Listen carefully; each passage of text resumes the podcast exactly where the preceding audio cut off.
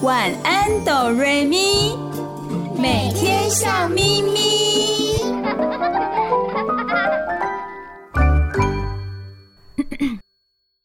准备好了吗？我们要开始喽！预备备，开始。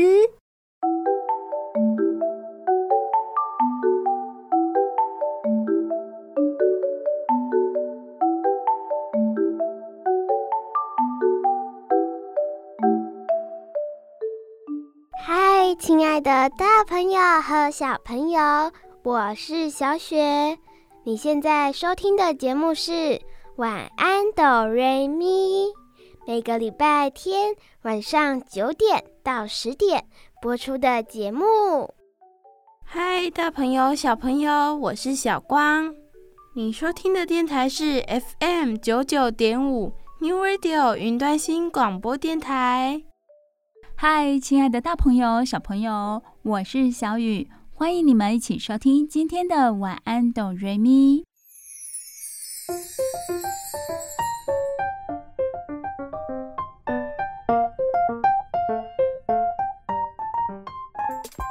亲爱的大朋友、小朋友，今天小光、小雪和小雨要和大家聊聊什么呢？大朋友、小朋友，你们喜欢吃甜甜的糖果吗？还有放进嘴巴里会立刻融化的冰淇淋吗？诶，应该没有小朋友不喜欢吃甜食的吧？我现在来问问看我身边的小光和小雪哦。小光，你喜欢吃甜食吗？喜欢啊。小光喜欢甜食哦，那么小雪呢？你喜欢吃甜食吗？嗯，我还好诶，没有很喜欢，也没有很不喜欢，所以就是刚刚好而已，对吧？对啊。但是大致上来说，小雪是不排斥甜食的。你们知道吗？不止小朋友喜欢吃甜食哦，还有谁也喜欢呢？爷爷奶奶也喜欢。还有还有，学校老师也喜欢。我们学校的闽南语老师都很喜欢吃一种梅子口味的糖果，而且有时候小朋友乖也会分享给他们。哦，这个我知道哦。有的老师啊会在口袋里放一些在中药店里买的梅子鲜榨糖，用来提神用的。还有啊，有的老师。会随身携带喉糖，含在嘴里，凉凉甜甜的，保护喉咙哦。妈妈肚子里的宝宝也喜欢吃甜食哦。大朋友、小朋友，你们知道吗？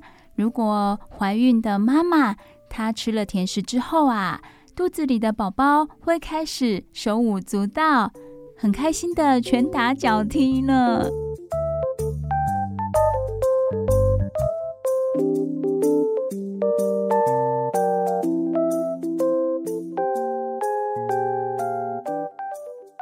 有一些叔叔阿姨也喜欢吃甜食哦。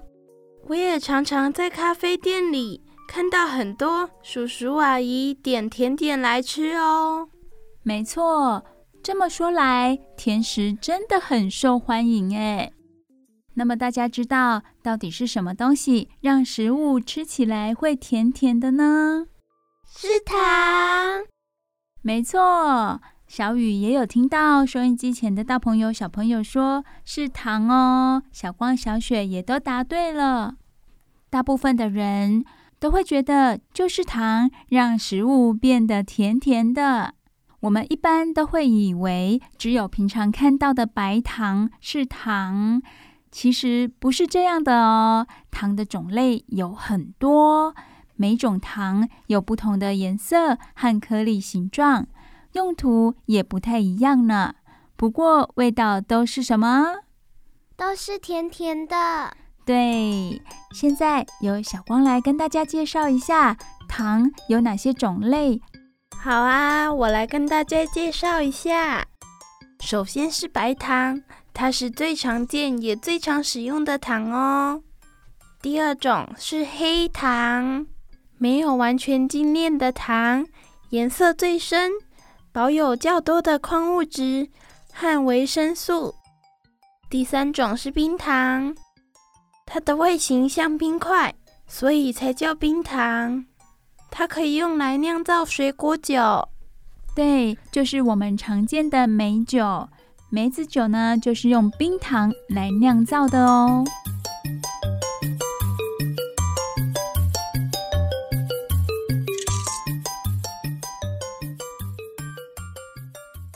第四种是方糖，它是由白糖做成正方形的块状糖，放进茶。咖啡里面的时候会慢慢融化，慢慢融化。这么一来，我们就可以品尝到咖啡以及茶的香味以及甜味了。最后一种叫做糖粉，它又称为糖霜，像面粉一样又白又细，是用白糖和玉米淀粉制作出来的。我知道哦。我有在巧克力蛋糕或者饼干上看过粉粉的糖，吃起来很好吃。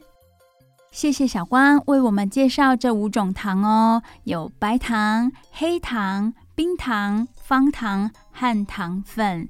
除了颜色不一样之外，它们的颗粒形状也不一样。最小的就是什么？就是糖粉了。而这五种糖呢，都是由甘蔗来生产制作的哦。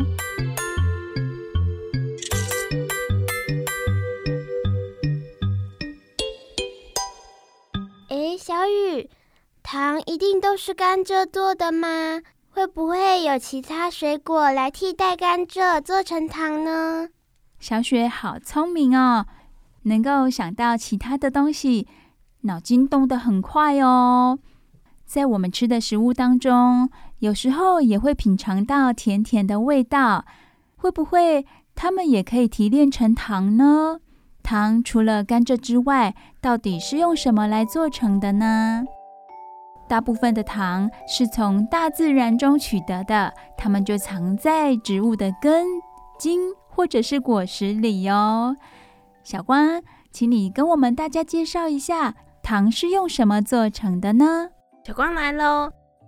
有人把甜菜根榨汁做成糖。甜菜生长在温带或寒带地方，到了一八零零年代才开始成为糖的原料。甜菜和甘蔗现在是最主要的糖原料哦。还有用野枣树的果实、野枣做成糖的。野枣树生长在北非和阿拉伯半岛沙漠，野枣非常甜，也很有营养。除了做成糖，也可以直接吃。还有吗？也有用枫树的枝叶做成糖。枫树生长在加拿大等北美地区，加拿大国旗上的树叶就是枫叶，在枫树的树干上打洞。连接管线收集汁液，然后煮沸，这是我们现在看到的枫糖糖浆。啊，这个就是我在吃松饼的时候会淋的枫糖浆，也很好吃哦。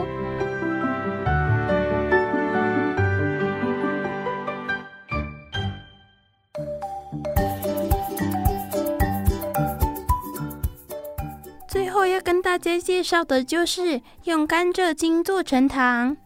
甘蔗生长在印度、古巴、巴西、菲律宾、澳洲等四季高温，而且下很多雨的热带或亚热带地区。台湾中南部也适合甘蔗生长，所以会种植甘蔗来生产蔗糖。谢谢小光为我们介绍这么多哦。用甘蔗制糖还是最普遍的。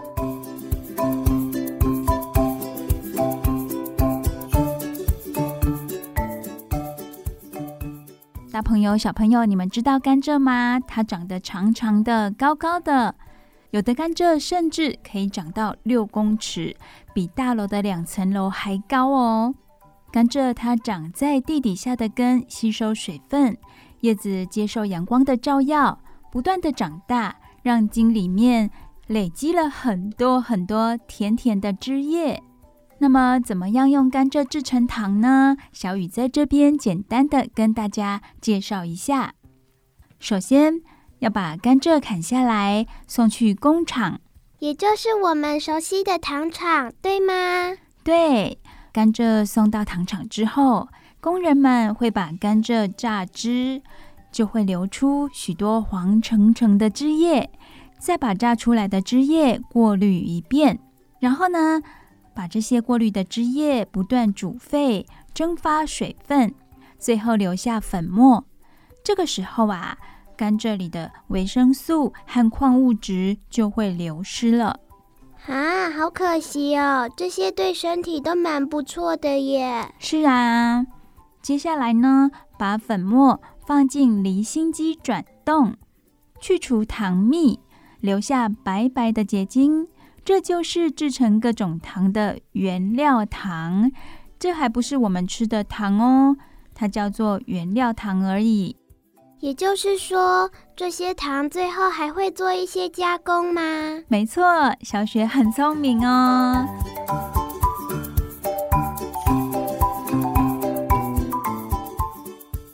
用甘蔗制造出来的这些原料糖，会用船把这些原料糖运送到世界各地，而世界各地的糖厂收到原料糖了。原料糖经过许多程序之后，就可以变成像雪一样白的糖。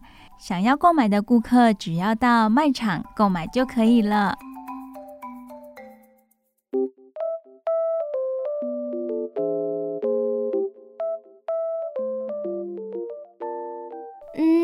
那糖从很久很久以前就有了吗？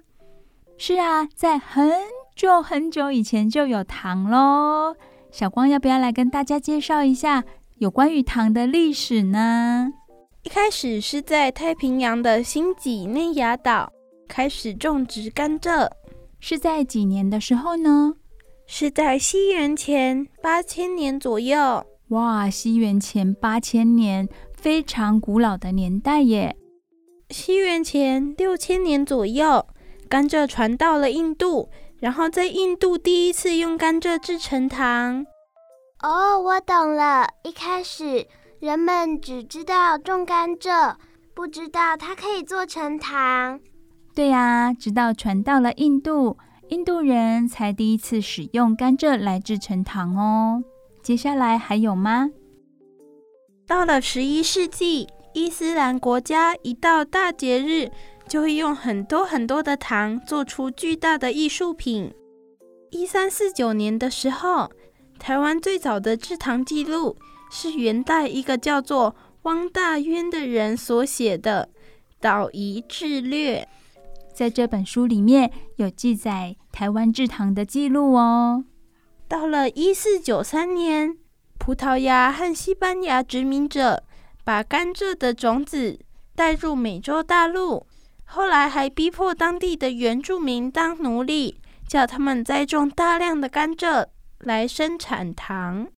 在十六世纪的英国，一点五公斤的糖等于一头牛的价格，只有贵族才买得起。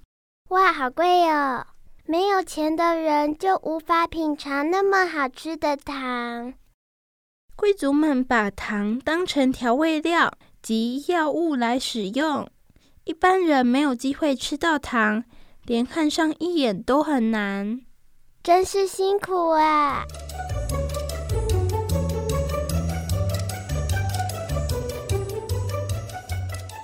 到了一九四六年，二次大战后，制糖曾为台湾赚到了很多钱。谢谢小光为我们介绍糖的历史哦。希望这样子介绍之后，大朋友、小朋友对于糖有更多的认识。我们大部分的人都觉得糖好好吃哦，为什么会这样呢？尤其在小朋友尽情的跑跳玩耍之后，吃点甜的会立刻就能恢复体力。大人也是哦，当心情不好的时候，吃点糖，心情就会变好了呢。这是因为糖分提供了什么？提供了热量。吃下糖分高的食物之后，我们的脑啊就会分泌快乐的荷尔蒙，所以吃甜食心情会变得很好。同时呢，糖分在身体的各处提供了热量，所以我们会感觉很有体力。亲爱的大朋友、小朋友，你们知道吗？其实啊，我们吃的饭、米食啊、面包或者是马铃薯里面也有糖分哦。这些食物中的糖分虽然不多，但是会被身体慢慢的吸收。比起甜食的糖来说，饭、面包、马铃薯里面的糖分更可以长时间来提供身体的热量，而含在糖里的糖分则很快会被身体快速吸收，很快就能提供身体的热量，可是无法持久。哦，我知道了，我们最好还是要均衡饮食。不要只吃甜食哦，这样对身体也有很大的负担。小雪说的很好哦，我们平常还是要有均衡的饮食，不要只吃糖果来摄取糖分和热量。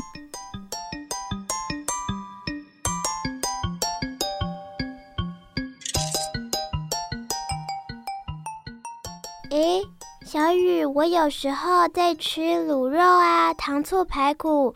炖牛肉等都会尝到甜甜的味道，哎，里面是不是也有放一些糖呢？小雪的味觉很灵敏哦，可以从其他的食物当中尝到甜甜的味道。没错，有一些肉类的料理烹调的时候会放糖哦，这是为什么呢？因为糖可以让肉变得比较软，颜色也比较漂亮，所以糖的作用。很不错哎，除了调味之外，还可以让食物变得好吃哦。那么糖还可以用在哪些地方呢？它让生活比较便利呢？果酱和蜜饯也有使用糖，因为糖是天然的防腐剂。制作果酱和蜜饯时，放很多糖才能保存很久。糖也可以放在护手霜里面，挤出一点护手霜。再加半小匙左右的糖，均匀和在一起后，涂抹在手上，皮肤就会变得非常柔嫩哦。这个技巧，收音机前的大朋友，尤其是妈妈们，也可以学起来哦。在护手霜里面加一点糖，混合均匀之后，涂抹在手上，会让你的皮肤变得咕溜咕溜的，滑滑嫩嫩的。在面粉里加入糖搅拌。烤出来的面包和饼干会变得很香很香哦，而且会有浅浅的咖啡色，看起来就很好吃。所以大部分烘焙料理都会放糖。再来，小雪教大家蒸蛋时可以加一点糖，让蛋又软又嫩，就会看起来好好吃。吃起来也好好吃哦，所以这么说来，糖可以让手滑嫩滑嫩，也可以让蛋滑滑嫩嫩变好吃，感觉是同样的道理。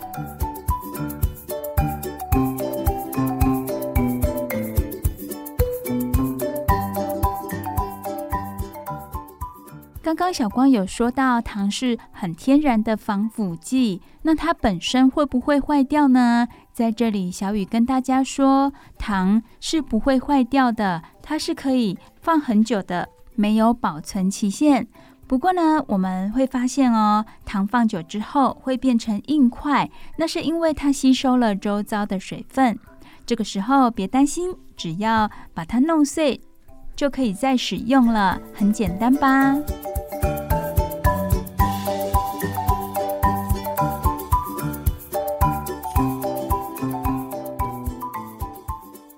我们从一开始说到现在，感觉糖对我们是很棒的东西，让我们有体力，心情上也会感到很愉悦。但是如果吃很多糖，好不好呢？当然不好啊！吃太多的话，糖会转换成脂肪，储藏在身体各个地方，尤其会储存在屁股。你讲，你讲，你讲。好啊，我来讲。糖会转换成脂肪，会储存在屁股、大腿还有肚子上。简单来说，吃太多的糖呢，是会变胖的。还有身体里的钙质、维生素等养分也会渐渐流失哦。那么身体就会变得比较虚弱，也没办法长高。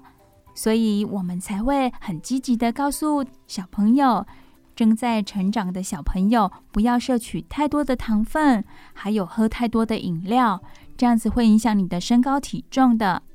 我补充一下，吃太多糖也会蛀牙哦。没错，小光说的很对哦，因为不止人喜欢吃糖而已，住在牙齿上的蛀牙菌也非常喜欢吃糖呢。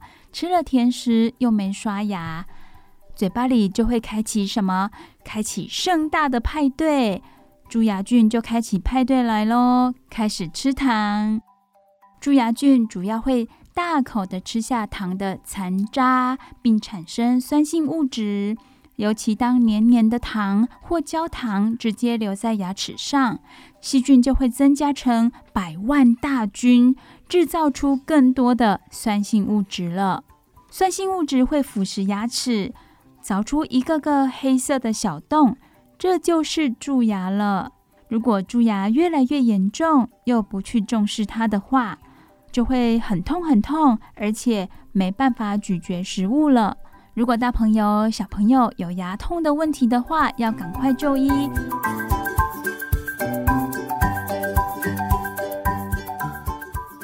最后，小雨要补充的就是。除了糖可以产生甜味之外，其实有许多从大自然获得的天然食材也有甜味呢。如果大朋友非常担心小朋友摄取太多糖，我们在做菜的时候啊，可以放入一些萝卜、洋葱、南瓜、苹果这些天然的食材，即使没有放糖，也会有甜味哦。而用梅子做成的梅汁，用谷物做成的麦芽糖，香甜美味的蜂蜜，这些都能够用来代替糖。但是这些食物里面也有一些糖，不是吗？对呀，但是相对来说，它的糖分还是比我们直接从糖果里面摄取糖来的少吧？对吧？对耶，因为没有人会在水果里面。放入加工的糖吧。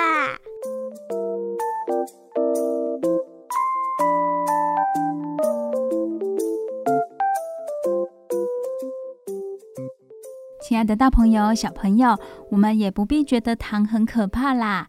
其实呢，我们只要吃一点点，就可以尝到甜蜜的幸福滋味了，不用把它视为可怕的东西哦。今天，小光、小雪和小雨在节目当中跟大家分享了一些糖的知识，希望对大朋友、小朋友都有帮助哦。你收听的节目是每个礼拜天晚上九点到十点播出的《晚安，哆瑞咪》。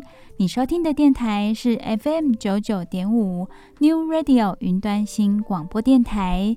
接下来，我们也有好听的睡前故事。先听一首好听的歌曲，之后就要听故事喽。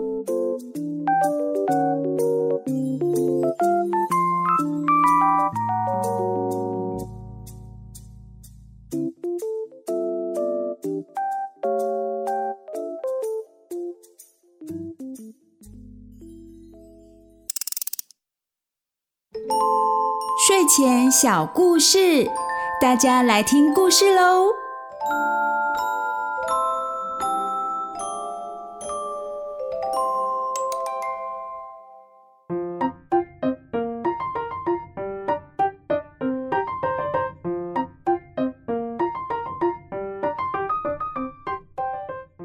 嗨亲爱的大朋友、小朋友，我是小雨，欢迎收听每个礼拜天晚上九点到十点播出的《晚安，哆瑞咪》。你收听的电台是 FM 九九点五 New Radio 云端新广播电台。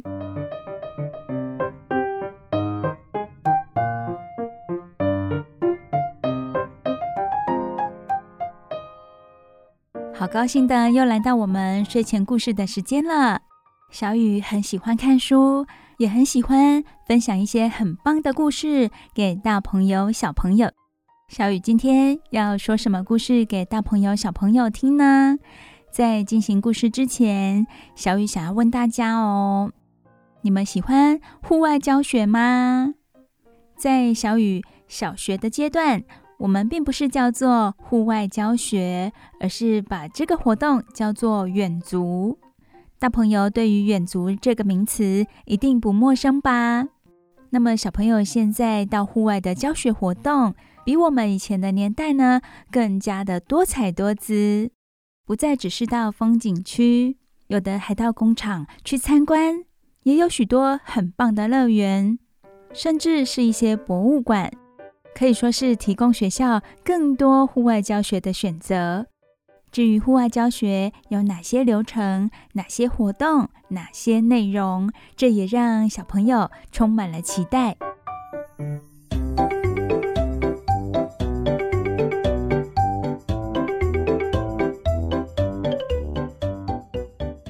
会提到户外教学，是因为今天的绘本故事内容跟户外教学有关。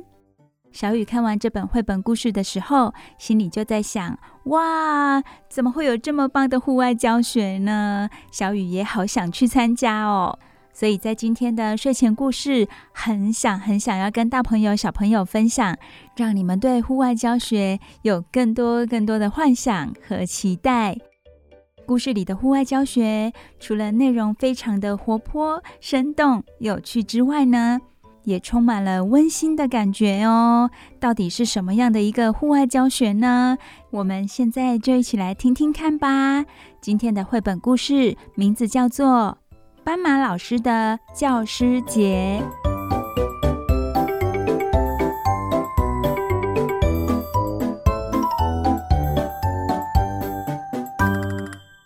斑马老师的教师节这本绘本故事，作者是王文华。王文华老师，他毕业于国立台东大学儿童文学研究所，他曾得过金鼎奖、木笛奖等奖项，著有《可能小学的西洋文明任务》、《曹操掉下去了》、《大象大象去郊游》等书。也许这些书籍大朋友小朋友也读过哦。对王文华老师非常的熟悉。王文华老师在这本绘本故事的最后面也有提到，他很希望自己也能够成为故事中的那个斑马老师，可以带给小朋友许多不一样的学习。而至于绘图者，他是许台玉。他说他的个性慢熟，但是内心的小剧场很多。喜欢在故事画面中藏一些小细节，让小朋友的想象发酵。没错，小雨在阅读绘本故事的时候也有发现哦，里头的图画相当的可爱，也有让人觉得会心一笑的地方。这些图画配合故事，真的是非常精彩，很值得大朋友小朋友来阅读。那么今天小雨就在节目当中。分享这个故事给大朋友、小朋友听喽！斑马老师的教师节。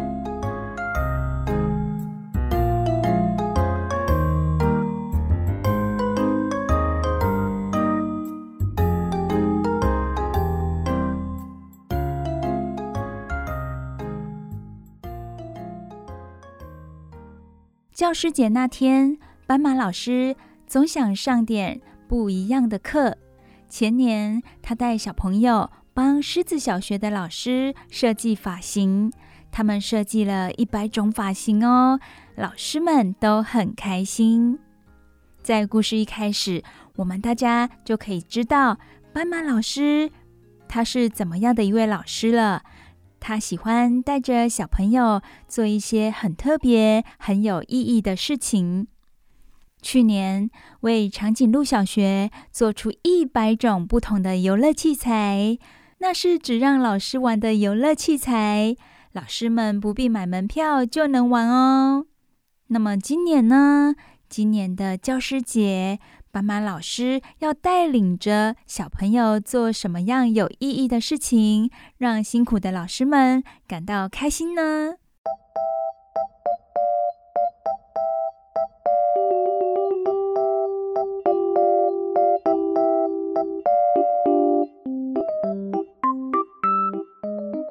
一百只河马小朋友兴奋地等在校门口。斑马老师从浓雾里走出来说：“今天我们去户外教学吧。”只是约好的大巴士迟迟没有来。好不容易来了，哎，却是一辆很小很小的车子。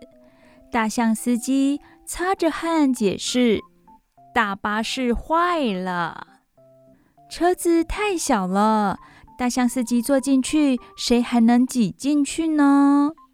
哦哦，车子那么小，怎么样也挤不进去一百只河马小朋友啊！那该怎么办才好呢？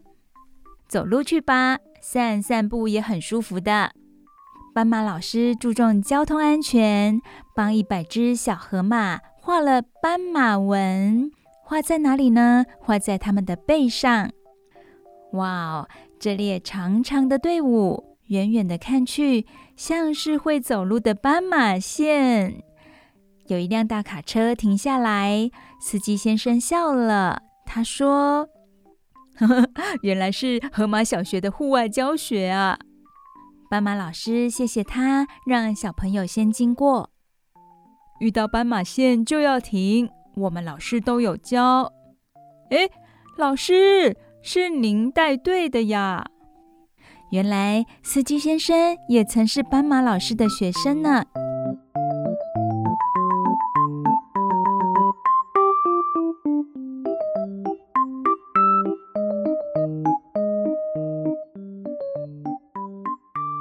三十六号公车看到前方有长长的河马队伍，也停下来了。车上的乘客说。小朋友过马路比较重要，慢慢等没关系的。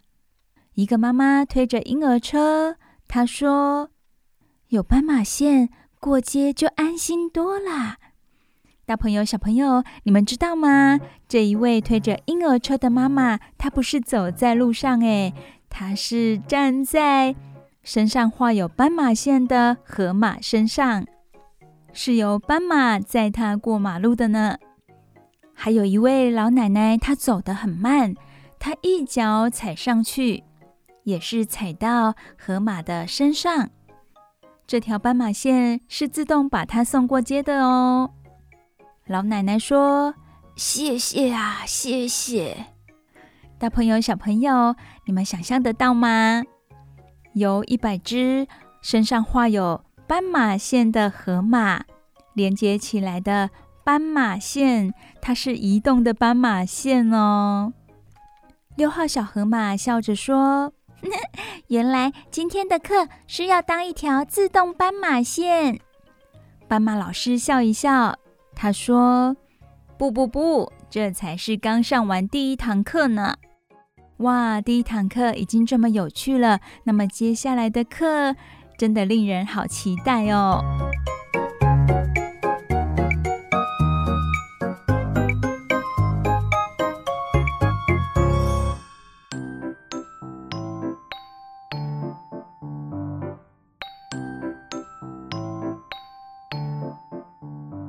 来到了第二堂课，他们走到了一家超级市场，生活区第三排第二个架子卖灯罩，从最上面右边数来。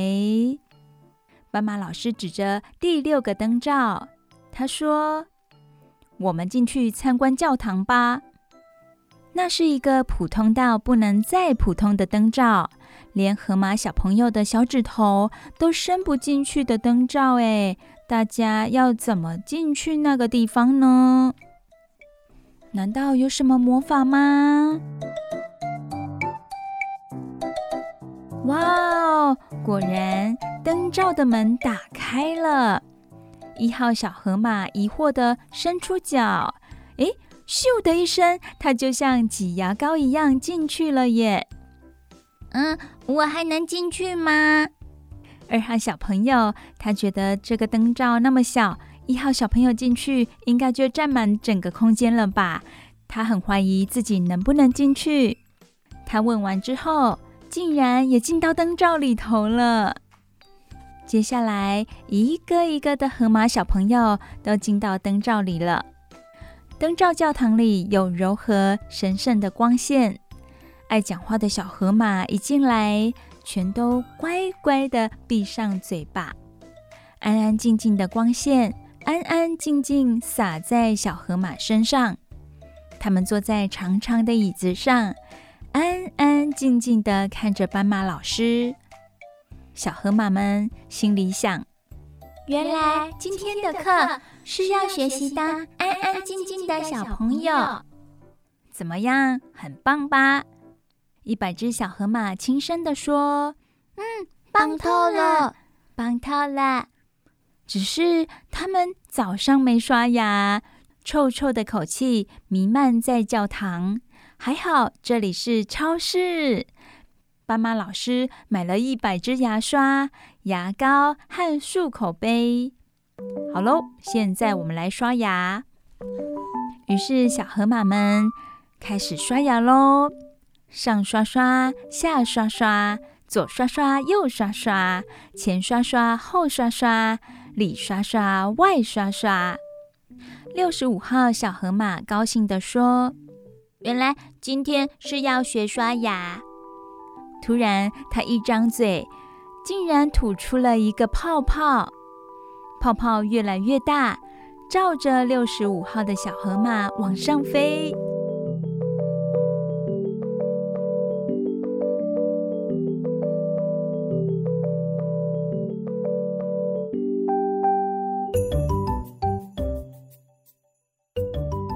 重重的河马怎么可能飘起来？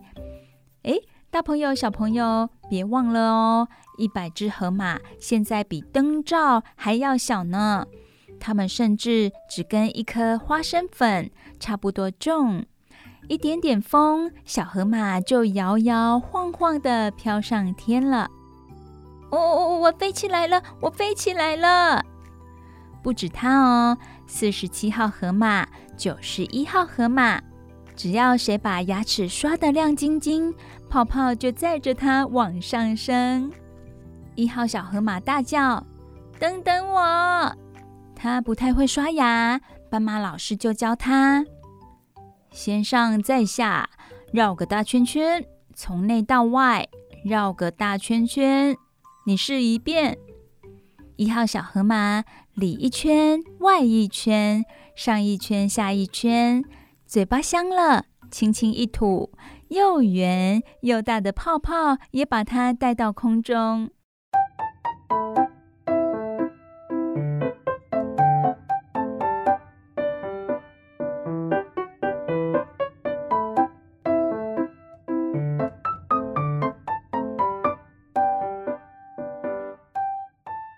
看呐！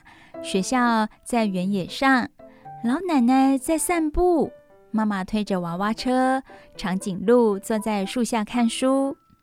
七十五号和六十八号正在吵架，因为他们的泡泡粘在一起了。这泡泡飘得快，飘得高，一下子就飞到大家的上头。斑马老师把围巾拉出一段线，绑着那泡泡。七十五号和六十八号就不会飞远了。飞呀飞呀，它们飞上蓝天。说到这里，大朋友、小朋友有没有感受到这个户外教学是多么的神奇、有趣呢？接下来，它们飞呀飞呀，飞上蓝天，天很蓝，牙膏泡泡带它们飘到白云边。斑马老师抓点白云，用手一捏，捏出一朵小花。他把手松开，白云小花就在空中漫步，好好玩呢！我也要玩。七号小河马捏出了一个云汉堡哦，汉堡追着小花跑。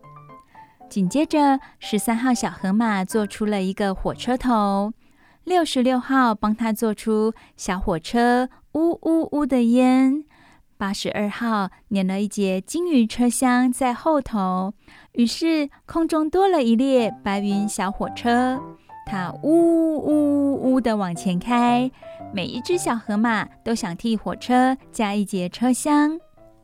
小河马们真的也很有想象力吧？也发挥了合作的精神哦。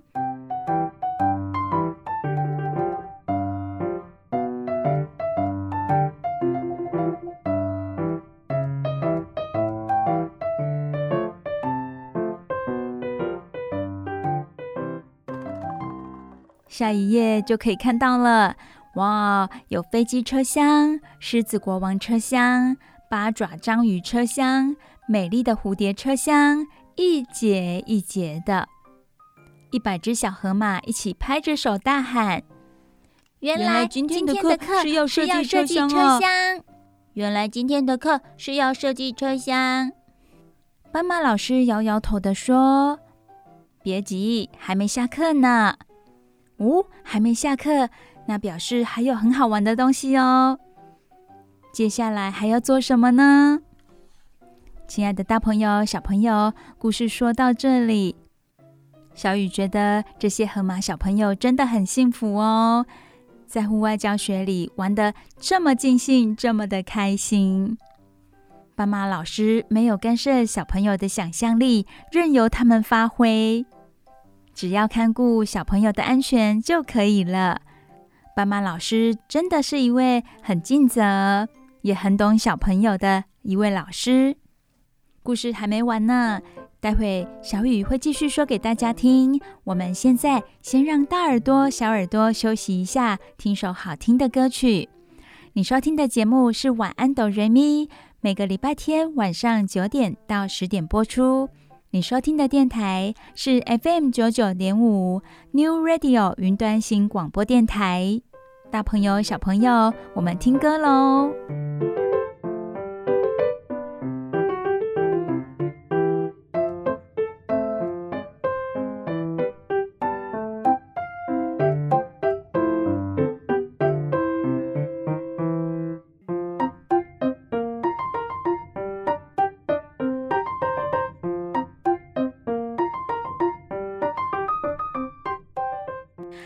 亲爱的大朋友、小朋友，我是小雨，欢迎回到晚安哆瑞咪的节目，睡前故事的时间。晚安哆瑞咪在每个礼拜天晚上九点到十点播出，这里是 FM 九九点五 New Radio 云端新广播电台。今天小雨跟大家分享了一个很有趣的故事，目前听起来故事的内容都是跟户外教学有关。刚刚我们说到哪里？大朋友、小朋友还记得吗？有一位斑马老师，他很喜欢在每年的教师节带领着学校的小朋友做一些有意义的事情，像是他在狮子小学就让小朋友去帮所有的老师设计发型，也带着长颈鹿小学的小朋友呢，创造了许多可以让老师玩乐的游乐器材。那么今年他是带着河马小学的河马小朋友去户外教学。那么只是户外教学，让小朋友玩玩而已吗？诶，好像不止哦。接下来的故事就要告诉大家哦，到底怎么回事呢？这个户外教学还有什么样有意义的活动？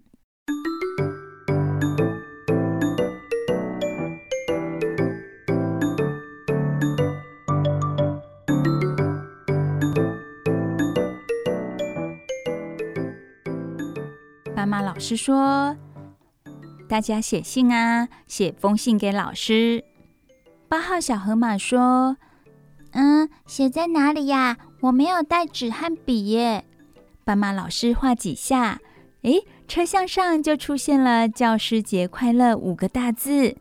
我也会在云上写字哦。十六号小河马写得很快。他写给幼稚园的孔雀老师，谢谢老师当年教他怎么样跑步。于是，一节一节的车厢上都写了一封一封的感谢信。这些小河马们，他们心里都有想感谢的老师，所以就在自己创造的车厢上写了对老师的感谢。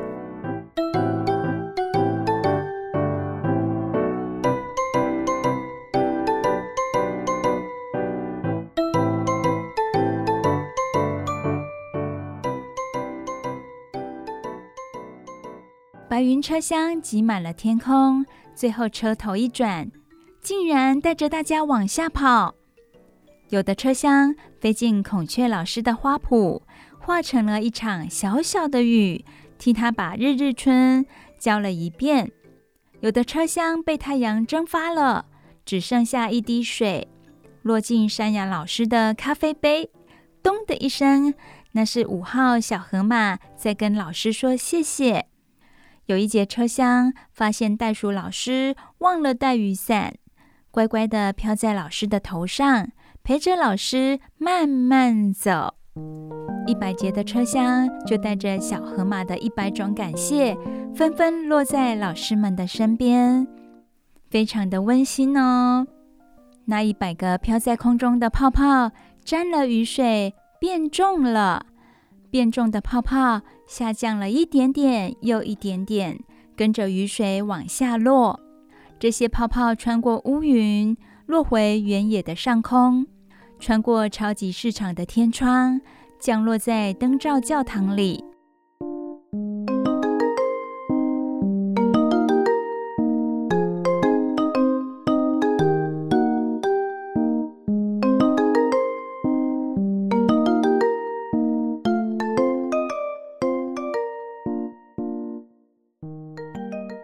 他们降落在灯罩教堂里之后呢，小河马一个一个的从教堂小小的门滚出来。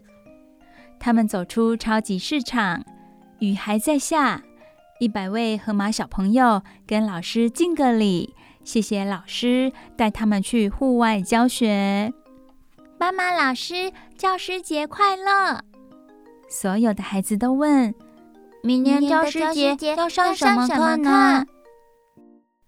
嗯、明年呐、啊，斑马老师笑了一笑，他说：“明年你们就知道了呀。”斑马老师真的是一位很亲切、很温和，也很有创意的老师。相信在他的带领之下，所有的小朋友都可以学到很多，包括了美感，包括了一开始的交通安全，后来还有守秩序。安安静静的上课，聆听老师讲话。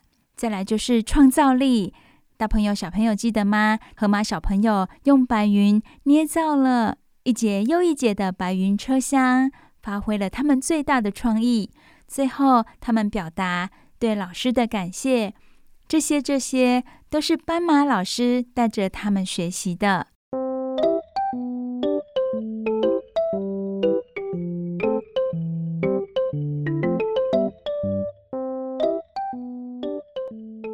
这一天下来，他们一定学到很多。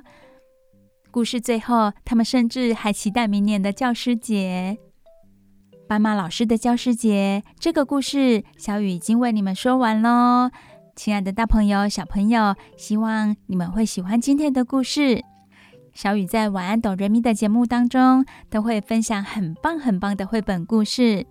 晚安，哆瑞咪的节目是在每个礼拜天晚上九点到十点播出，在哪里播出呢？在 FM 九九点五 New Radio 云端新广播电台播出。现在我们要休息喽，让大耳朵、小耳朵休息一下，听首好听的歌曲，轻松一下。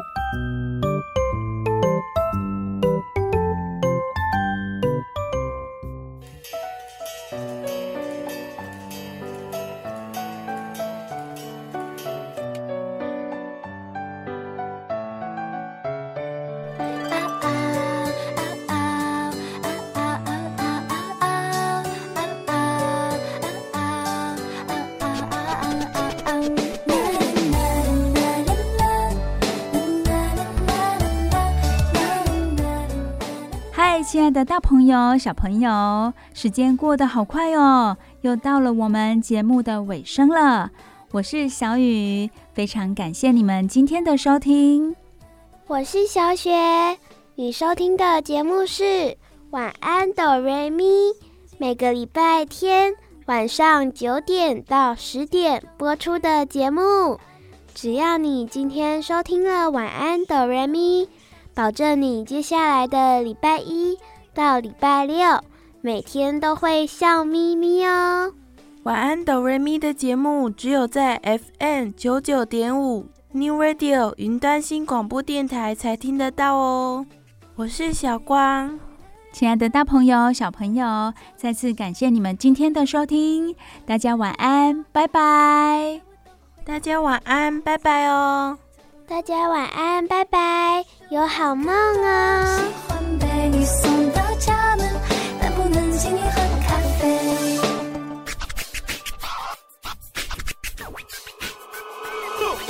确定其实还不确定，只是四目相对有心悸。